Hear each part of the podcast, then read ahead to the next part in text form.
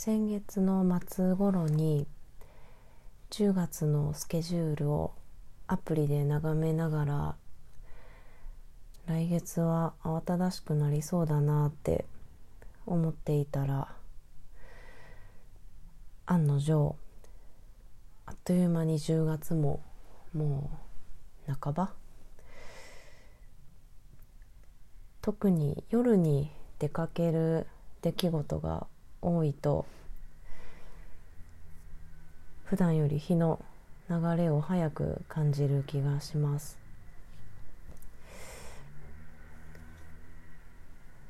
10月の初旬は珍しいことに4日間とか続けて仕事終わりの夜に人と会う予定が入っていたりして楽しかったけど少々くたびれました。誰かと一緒に食事をするにしても昔と比べると食べる量もお酒を飲む量も随分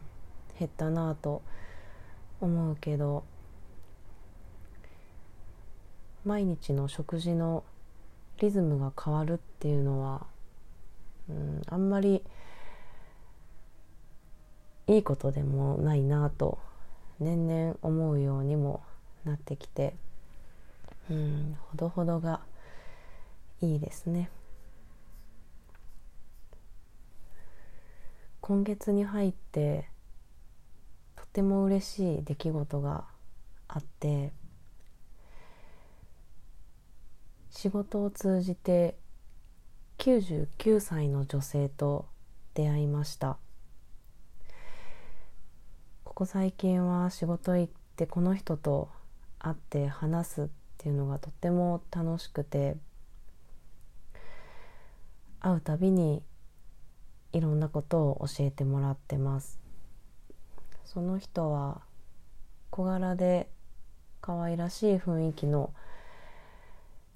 気さくでユーモアもあって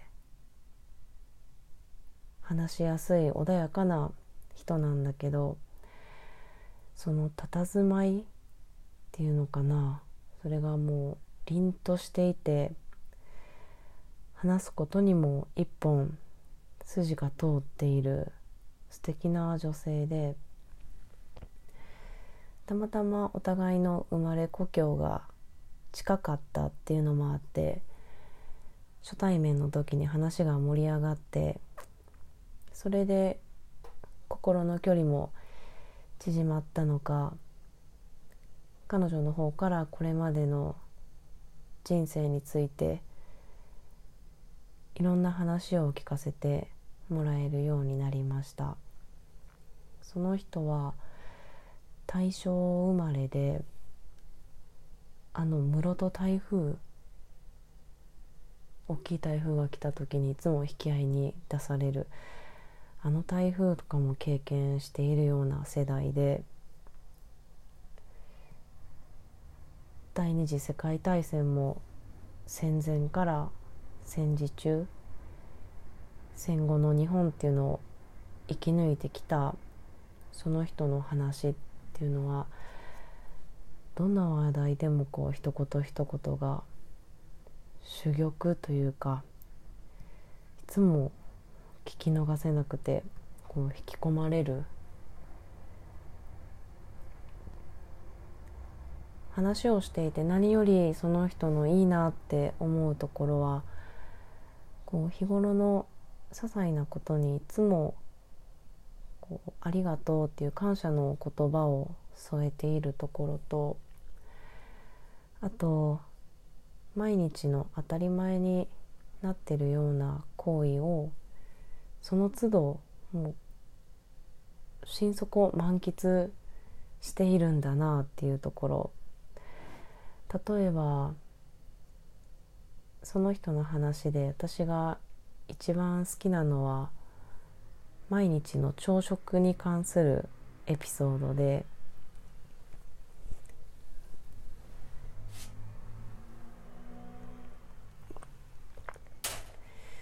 彼女の朝食っていうのはもうかれこれ何十年毎日同じメニューを自分で用意しているそうで日本のスーパーでオリーブオイルが手に入るようになって以来オリーブオイルで焼いた食パン1枚とバナナりんご目玉焼きってのフライパンの上で焼いたものそれが毎日の朝食だそうで作り方がちょっと面白くてフライパンにオリーブオイルをひいていつも5つ切りの食パンを買ってきてそれを1枚半分に切ったものをまずフライパンの真ん中にドンと置くと。そしたらフライパンの中にこう小部屋が4つできて小部屋っていうか食パンが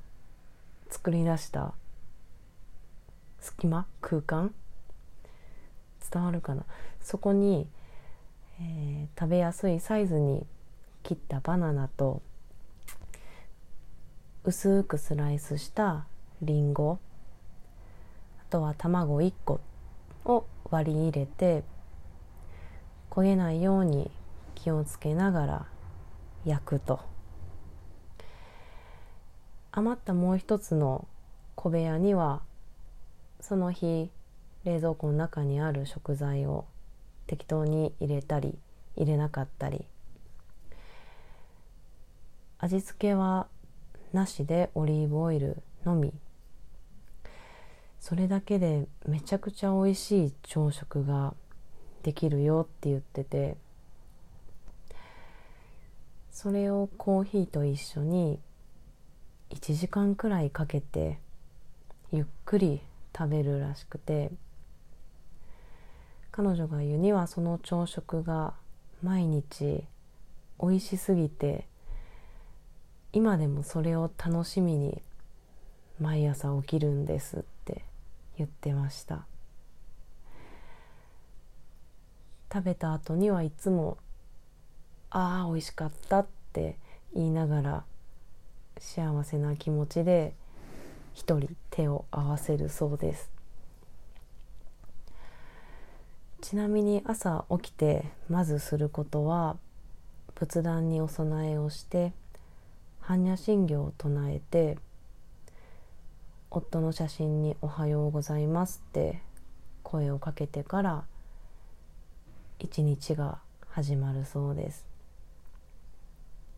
一人暮らしになってからこの習慣は一度も一日も欠かしたことがないって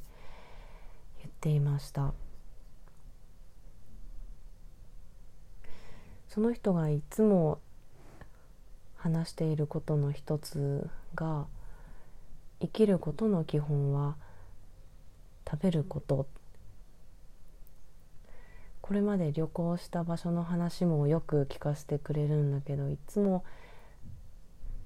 どこどこに行ったらここのお店でまるを食べるといいよとか。まるを食べに毎年どこどこに行くのが好きでね楽しみでねとか一つ一つの食べ物も別に決して贅沢なものではなくて大福とかお蕎麦とかお魚とかね。お寺とか温泉も好きみたいで日本中のおすすめのスポットをいつもたくさん教えてくれてます。この人から聞いた話っていうのはもう他にもここに話して残しておきたいなって思うことがもういっぱいあって話し出すとキリがないんだけど付き合っている彼女にいつ彼女にもいつも電話でこの人と話したその日話したこととか感じたこととかを報告していて彼女もすっかり大ファンになっています。ちなみに昨日聞いた話では夫の兄があの漫画の「サザエさん」の書籍の編集者だったみたいで作者の長谷川町子さんといつも一緒に行動していたらしくってまあもちろん仕事だからね。でその長谷川先生っていうのは例えば旅先の何でもない道端で急に立ち止まったと思ったらメモとか、まあ、紙を取り出して家や路地のスケッチを始めがちっていう性質があったそうです。でもそういうスケッチの数々があの漫画の中に映し出されているんかなって思うと感じいるところがありました。生きてるとこんな面白い出会いもあるから嬉しいですね。私がもし99歳まで生きることができたらその時の若い人にどんな話をするんだろうね。